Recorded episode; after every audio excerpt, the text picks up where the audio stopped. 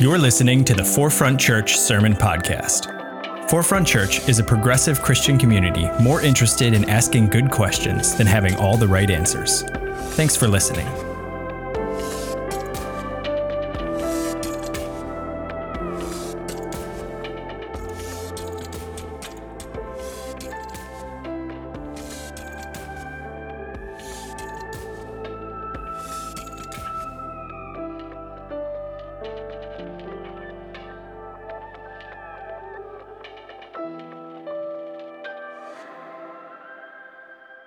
Morning, Forefront, and happy Martin Luther King Day. We are so glad that you are joining us virtually from wherever you are around the country or the world. Uh, I don't know about you, but um, just being frank and being honest, like it's this has been a hard season, right? This has been a hard time to be able to real uh, kind of have all this sort of trauma of the last couple of years come rising back up again and so many memories of of shutting down after thinking um, that we were past this. And so it's really hard. So many of us want to be able to be around individuals um, and whether that's in church or gatherings or work or whatever it may be uh, this been a, it's been a hard beginning to another new year. Um, and we've been looking for something different. So i just want to name that that like i'm feeling that this morning. It's hard um my heart is heavy but i don't know that holy spirit song actually like it just did something in me exactly what i needed. Um and i was busy over here liking people's comments and then all of a sudden was like josh like just take a moment and like let this song sink in. And i did and um i don't know it did something for me so i'm grateful for that this morning. So uh, this morning, we are in our second week of our series in the season of Epiphany in the church calendar, and we're calling this Forever Forward. And we're talking about how we can be good stewards of our time and our treasures and our talent. Uh, we figured at the start of a new year, the time, a tax season, when we're all thinking about money and finances and working on our budgets and new beginnings and perhaps pay raises or pay decreases or new jobs or no job, whatever it may be, probably for many of us, this is on the top of our minds. And so as we start a new year, um, what are we want to talk about? About what are some tips on how we can steward our time and our treasure well. Um, so I know money is always a weird thing, right, to talk about in church. It's a weird thing to talk about at the dinner table. It's a weird thing to talk about on a date to ask somebody how much they make.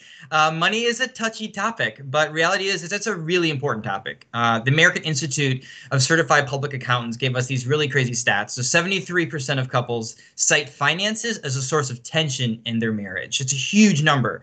And the Financial Health Network, the leading nonprofit authority on financial health in the U.S., uh, Health reported that two thirds of American households are struggling to spend, save, borrow, and plan in healthy ways. And 63% are literally just merely coping or sinking underneath the weight of their finances. 68% of Americans are don't have any budgeting or financial skills.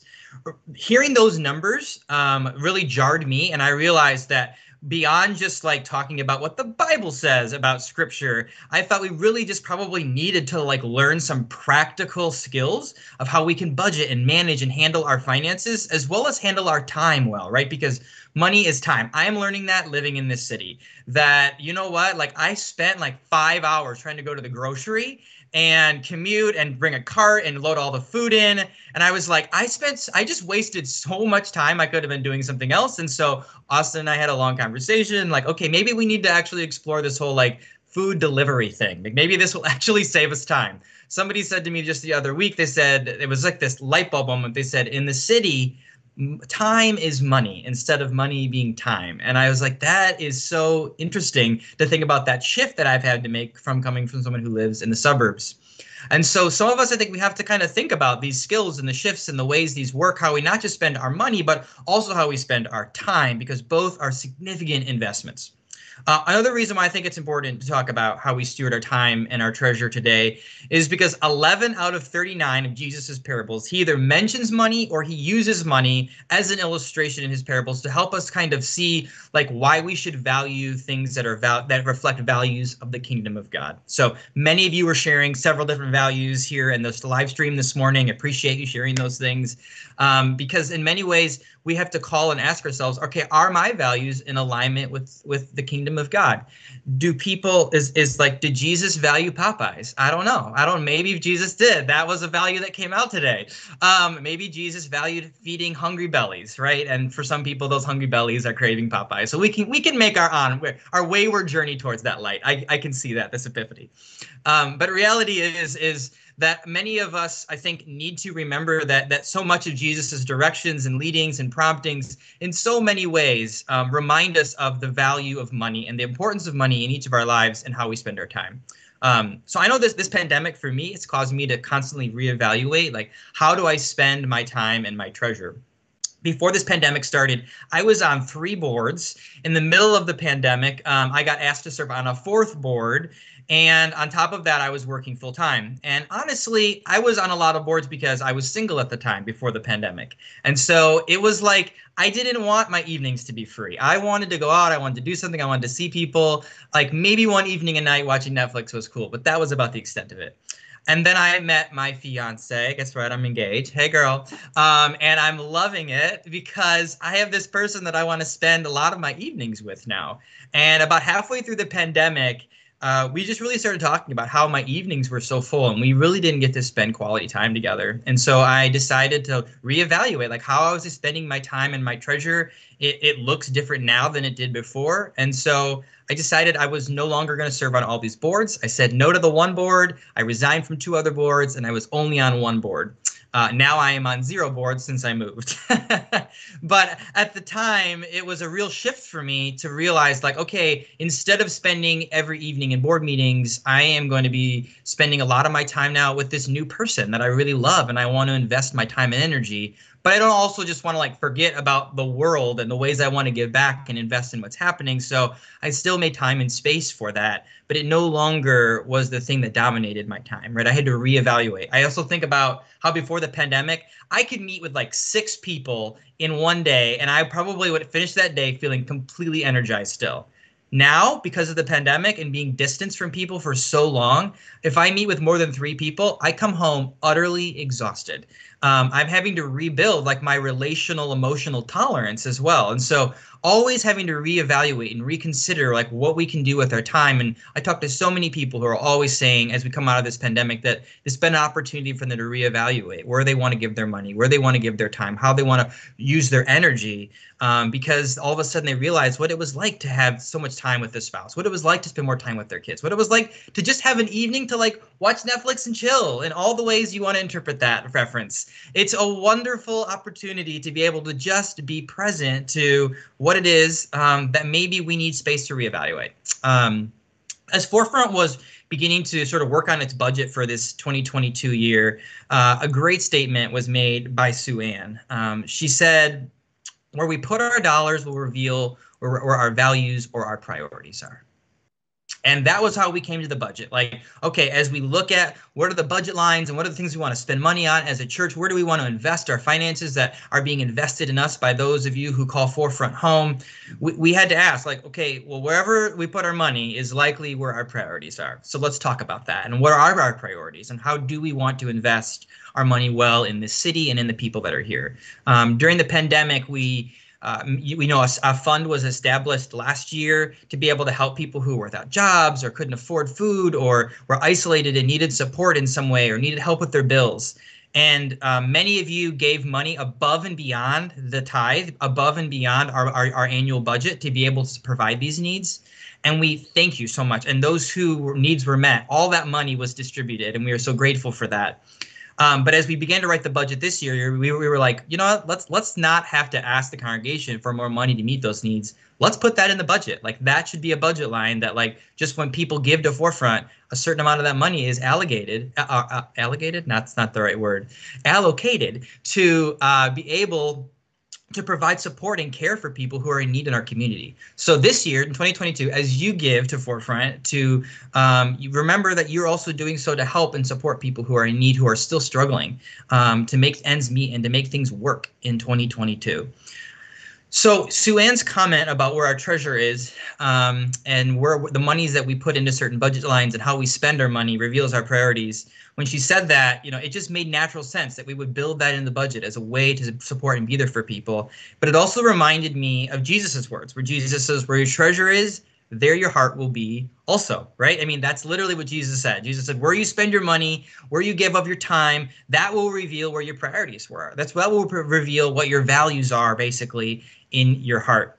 So, Forefront, I want to invite us this morning to kind of take this journey um, to individually, like, sort of look this morning during this four week series, but but also this morning specifically at the start of this new year and evaluate where are we allocating our time and our money, because I think it will likely reveal what our values and our priorities are.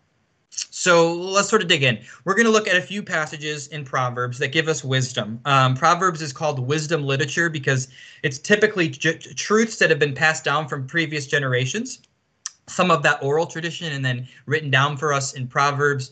But I think one of the things that's really important when studying like the book of Proverbs or Ecclesiastes is to know that wisdom literature is descriptive, not prescriptive. For instance, like my grandma would always quote that passage that says like if you raise a child in the way they should go, when they get old, they will not depart from it. And she would like claim that like God promised me that if I raised my child in the church, they will not depart from it.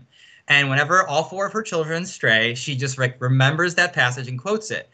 And I have to remind her recently, Graham, you know, that is not like a prescription. That is just a description of how a lot of people experienced the world at that time. That if they raised their kids in a certain way, that their kids would reflect certain values in the world. But that isn't a that isn't a prescription that like for sure if you do this, this will happen. It's simply a description of the way in which people live in the world and the effects of it. And then they're sharing that wisdom through this book. So um, let's start with this. Uh, we're going to start in Proverbs 21 20. And it says, The wise have wealth and luxury, but fools spend whatever they get. So uh, I want to propose to you a plan of how a way that you could handle your finances. This is one of many plans you could probably use, but this is a plan that I think seems very practical and helpful. It's called the 10 20 70 plan. So 70% of your income you use on basically living, right? Like you you you use to uh, have your daily normal expenses, but also 70% of your time is often spent being able to make money so that you can live, right? And pay for your normal living expenses that you would spend on the rest of the time as well.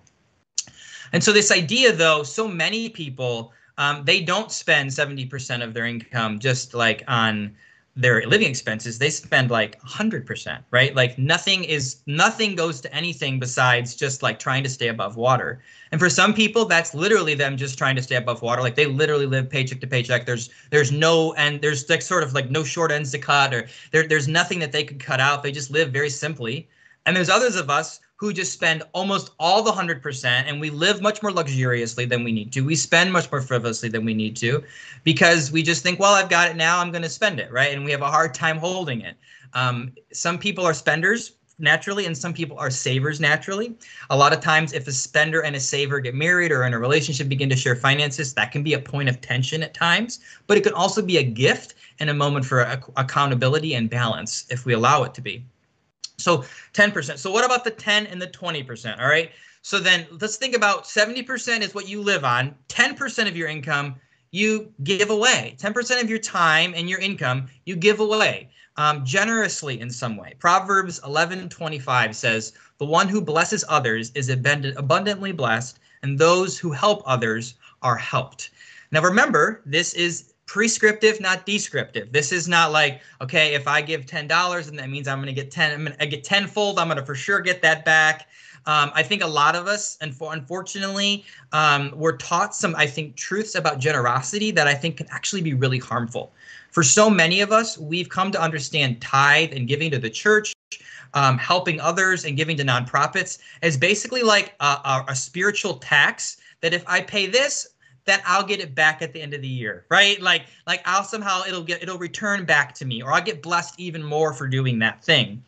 And I don't think that's at all what the Old Testament or the New Testament present to us as the reason for giving. Um, it's definitely a very Western um, prosperity gospel idea that if I give, I'll be blessed back. But I don't think that's actually really the reason that Jesus gives or any of our any of our early Christian fathers and mothers give us for why we should give. They actually just tell us be generous and care for others because that's the right thing to do. And so, those of us, our Jewish brothers and sisters who would give uh, a tithe to the temple, it was to care for the priests and the poor. That's why they gave. It wasn't because, oh, if we give, then it's, you know, we're going to be blessed back even more. It was simply to care for the priests and the poor because the people had more and they had an extra they could give to be able to support the work of the world. And when there wasn't food, they would give the corners of their field. Why? Not because they would get a better, a bigger harvest. They simply had the same amount of field regardless it was simply because the corners of their field were called they were called to give to those on the margins, the 10% on the corners of the field. And I think charitable giving, though, if you think about it, it is it has increased. Um, actually, if you look at statistics, charitable giving has increased in our world and our society, but but is actually decreased in the church. Did you catch that? Charitable giving has increased on social issues in the world, but charitable giving has decreased in the church as a whole. Why is that? I think it's because a lot of people are not interested in giving money to institutions like the church that are not holding up and that or or to support old institutions that are just propping them up that actually aren't being instruments of change that aren't thinking about anything outside of themselves. Who wants to give money to institutions that aren't aren't providing social change and support to people in the world? Who wants to give money to institutions that feel like they're just sort of hoarding it for themselves or using it to prop up their own power and privilege? Nobody wants to give to that people want to give to institutions and churches that are, are thinking about others right and are thinking and and and, and have have have the uh, the mind towards equity right and not towards just sort of hoarding the resources during this pandemic i actually changed the way in which i gave to some of my nonprofits i watched some of the nonprofits that i give money to and i realized wow during this pandemic some of them were just hoarding the money instead of actually helping people who were in need. And I realized that those people were just living in a constant scarcity mindset instead of realizing that those monies that they were holding onto were preventing other people's needs from being met. And so there during this pandemic, in many ways, I chose to reshift and move around what organizations I was giving money to because of how they were responding during the pandemic. I think it's important to stop and to think about the ways in which um, we give to organizations and to ask, are they bringing about change? Throughout history, the church has been a huge instrument of social change. Our hospital system exists because of it. Orphan, uh, orphan, those who who who uh, are in the foster care and adoptive system, orphanages were created because of churches, and church has been a part of huge shifts and change in social structures throughout our history and our time. NAACP even has history and roots within the church, and Martin Luther King and the movement that that brought equity into into our world that we're celebrating today. That in many ways did not just happen. People had to give their time and their talents to be able and, and their resources and their treasures to be able to see those things happen. The church has been a huge part of that. But I think we have to sometimes look back and reevaluate and ask, is the church that I'm giving, is the church that I'm a part of, is it being a part of change? Is it being a part of giving back to the world? And is it invested in the values that I believe? Or is it just simply hoarding its resources? Is it simply just looking inward and not outward? Is it simply offering only ministries that are in reach and not outreach? And so I think when we do that, I think we can feel better about knowing that we're giving to places that are valuable. The other thing I think is important to think about when you think about the 10% gift uh, that we give in generosity, you don't have to think about it as just the church. Um, I, for most of my life as a little kid, I gave 10%. When I turned 12, my parents taught me about giving 10% of my allowance. And as I got older in my mid 20s, I sort of started to feel convicted because I was like, you know, I could give more than 10%. Um, I realized that I was putting a pretty significant amount of money towards other things that brought me joy and sometimes into savings. And so I thought, I really felt like maybe I need to move my giving into 15 or 20%. So I actually don't follow this math that I'm giving you today precisely, because for me, those numbers are a little bit higher. Um, and so I started giving 20% of my income away. And I realized that part of the reason I wanted to do that was because I also want to be able to give to spaces that are not just the church. I think there are a lot of organizations and ways we can be generous in the world outside of just the institution of the church. And there are also ways we can be generous without giving to any institution or any nonprofit. We can just be generous as we come across people in our lives, folks on the street, folks that we encounter on the day to day that we can be generous towards. And for me, I know that there's a certain amount of my money that I can only spend on being generous instead of realizing, well, if I give you this much, then I'm taking a little bit away from what I want. No, I know that I've allocated a certain amount of money in my budget every year that this has to go to someone else outside of myself. It has to go to expressions of generosity. So I encourage you to kind of think about that. Um, I, I've had to sort of look inward in my budget and delegate certain funds automatically because I know um, for me that if I waited to the end of the month when I reconcile my budget and my books um, and I looked at what was left and then I just decided to be generous out of that, there honestly wouldn't be much left because I love clothes. And so I know that at the beginning of every month, I automatically have money withdrawn from my checking account and given to several different nonprofits, including the church, with reoccurring giving. Um, so I don't know. Maybe that's something that you feel maybe that would be helpful for you and keep you accountable and help you manage and budget your money if you set up reoccurring gifts with the church or any other nonprofits you give, because it immediately forces you to know that this money is like a bill, right? Um, this money I've delegated 10% or whatever the number is to be able to be generous to other places in the world to think outside of myself. And then you know what's left has other purposes and means. So I don't know. Maybe that's something that will be helpful for you. It's been helpful for me. It's helped keep me accountable. But I also know that it helps nonprofits plan because they know how much money is scheduled to come in months to from month to month. So one other illustration in this area, and then we'll move on to that 20% and spend the rest of our time talking there. Um, one of the ways that I saw this really beautifully reflected in uh, one of the last churches that I served served in was um, that there was this family in my last church that I went over to their house for dinner, and I sat down around this table. And right before we were about to eat, they pointed to this map that was on the wall, and we have a slide of that, so I'll share that with you now. And the map on the wall basically had all these little stickers on it. And you can see those stickers probably. And then over to the side, the right hand side, there's a list of all these all these organizations that they support, these nonprofits around the world. And every dinner they sit down, they acknowledge one of the nonprofits that they give to on the board and they pray for that organization and they remind their kids of the importance of giving back to that organization. If they got a newsletter from that organization, that's the time when they would read the newsletter at the dinner table. The beauty of this illustration and why I think it's really important is because this family constantly was instilling in their children the importance to think and to remember people and organizations outside of themselves, to be people who are generous. So often when you do reoccurring giving or when you just give a check, you just sort of forget about it, right? It does become just like a bill and you become disconnected from it, right? Instead of being able to step back and remember the ways you're invested. And the reminder that this family said you know we we don't like pass plates at church. So our kids don't see us put money in. Our kids don't see us write checks to these organizations because they're on credit cards. The only way that our children would know that we were being generous towards these organizations if we intention was if we intentionally told them. And we want to raise them to be intentionally generous with organizations as well so there's something beautiful and amazing about this picture of intentional uh, intentional generosity that quite frankly I don't think that happens if unless we are intentional. So 70% of our income is spent, right? It is spent on just being able, uh, be able to live. 70% of our time is spent on being able to work and sort of the day-to-day normal routines and tasks we have to do to be able to bring a living in. 10% of our of our living is and our time is given to generosity. So what happens to the other 20%, right?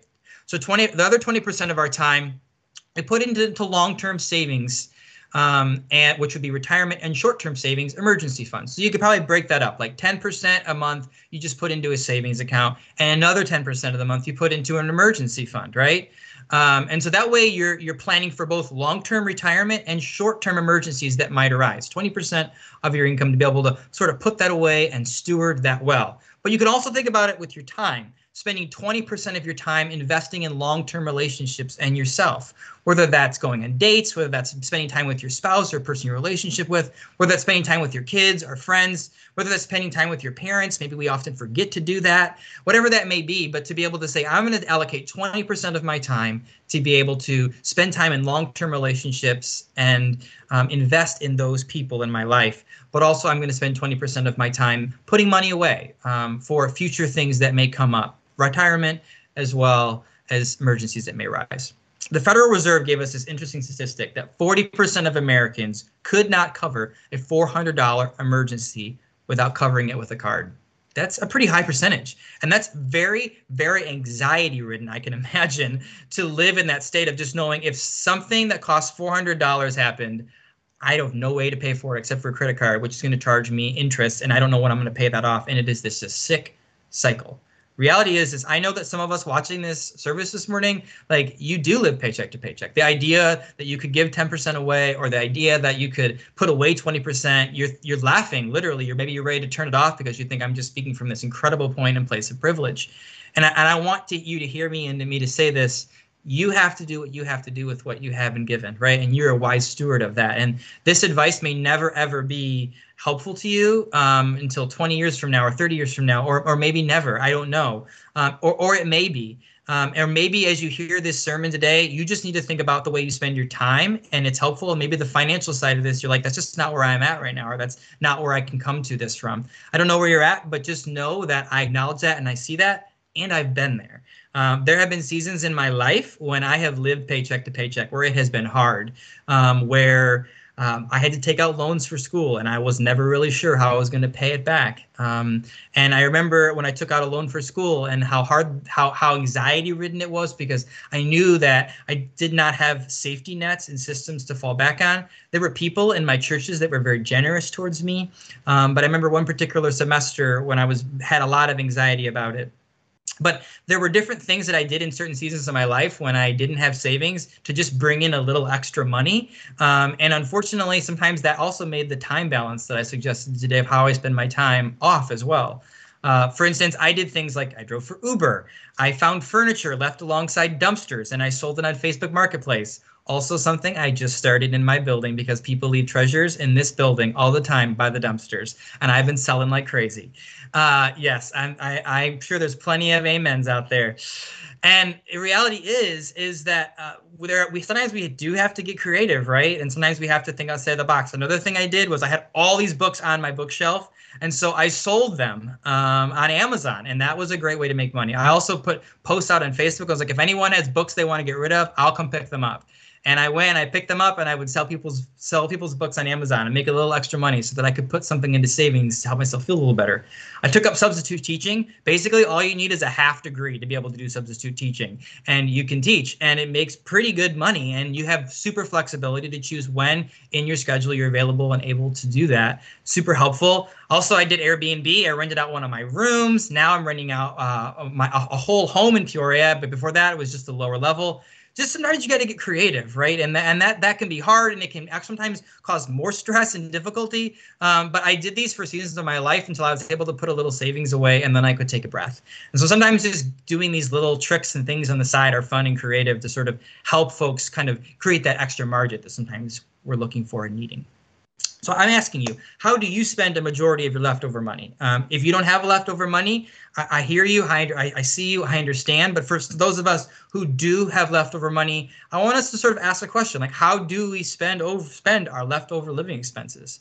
Um, I am a sucker for a sale, and I've come to realize that when I go into a store, if something is on sale and priced low, even if I'm not in love with it, I'm like, I have to get it. Like, it's a deal. Like, what if I don't see this again? And I've had to come to realize that I, that cannot be the criteria by which I decide if I'm going to buy something or not especially now that I have a New York apartment. It doesn't work that way.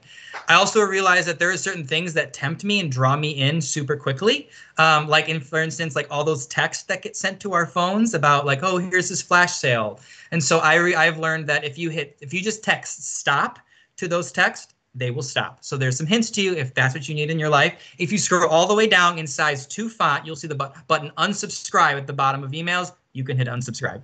These are things that have helped me eliminate the temptations of how sometimes I overspend my extra living expenses and sometimes can be temptations from helping me actually meet these goals. I have a family member who told me during Christmas time that they have had a year long sub- subscription to a popular fitness facility and they've never gone once. And I was like, "Well, why why are you not going in and like canceling that?" Or like, "Well, I called and they said I have to physically come in to cancel the subscription." And I said, well, then physically go in and cancel the subscription. And she's like, oh, I just haven't made it a priority.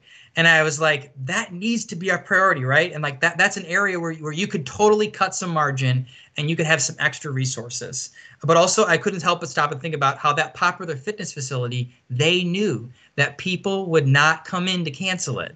And so that's how much so much of their business model was being able to be built on because they know that some of us just will not take the time to be able to preserve our treasure and resources in that way sometimes. But sometimes it's just those simple hacks that can simply help us create just a little bit more margin in our schedule, in our in our in our schedules as well as with our resources.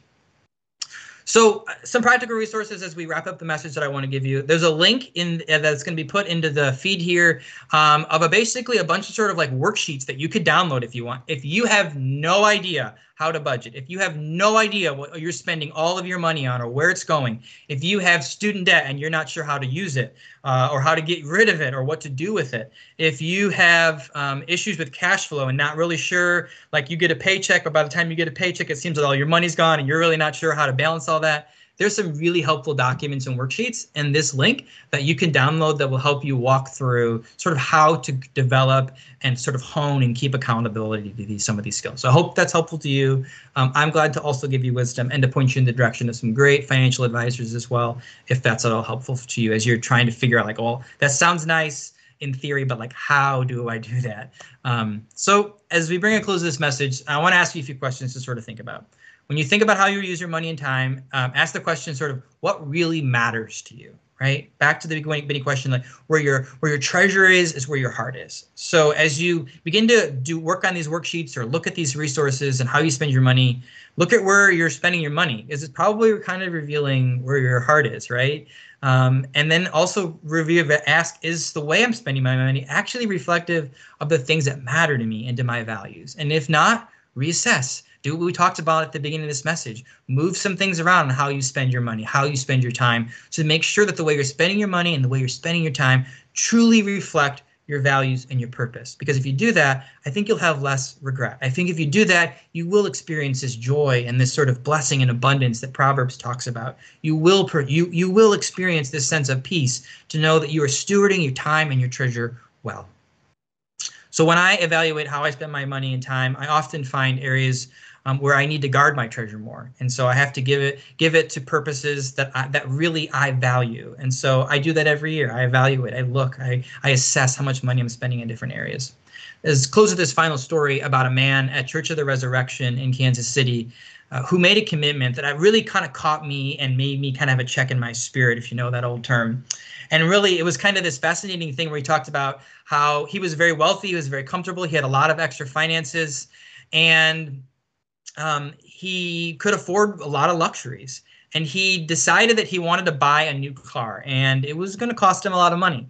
But he decided that he wanted to make sure that buying that car wasn't more of a value to him than caring for those who were in need.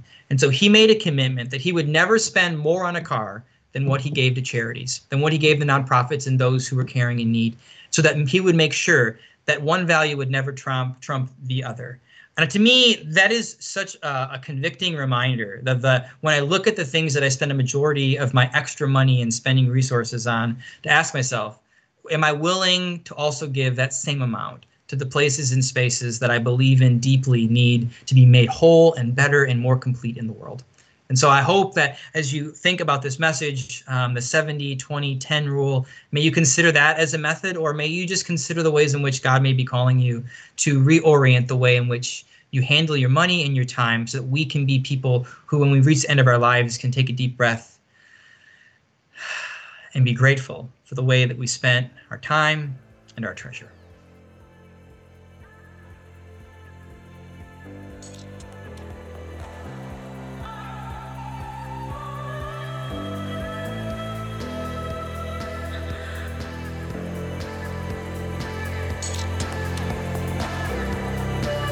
Thanks for listening to the Forefront Sermon Podcast.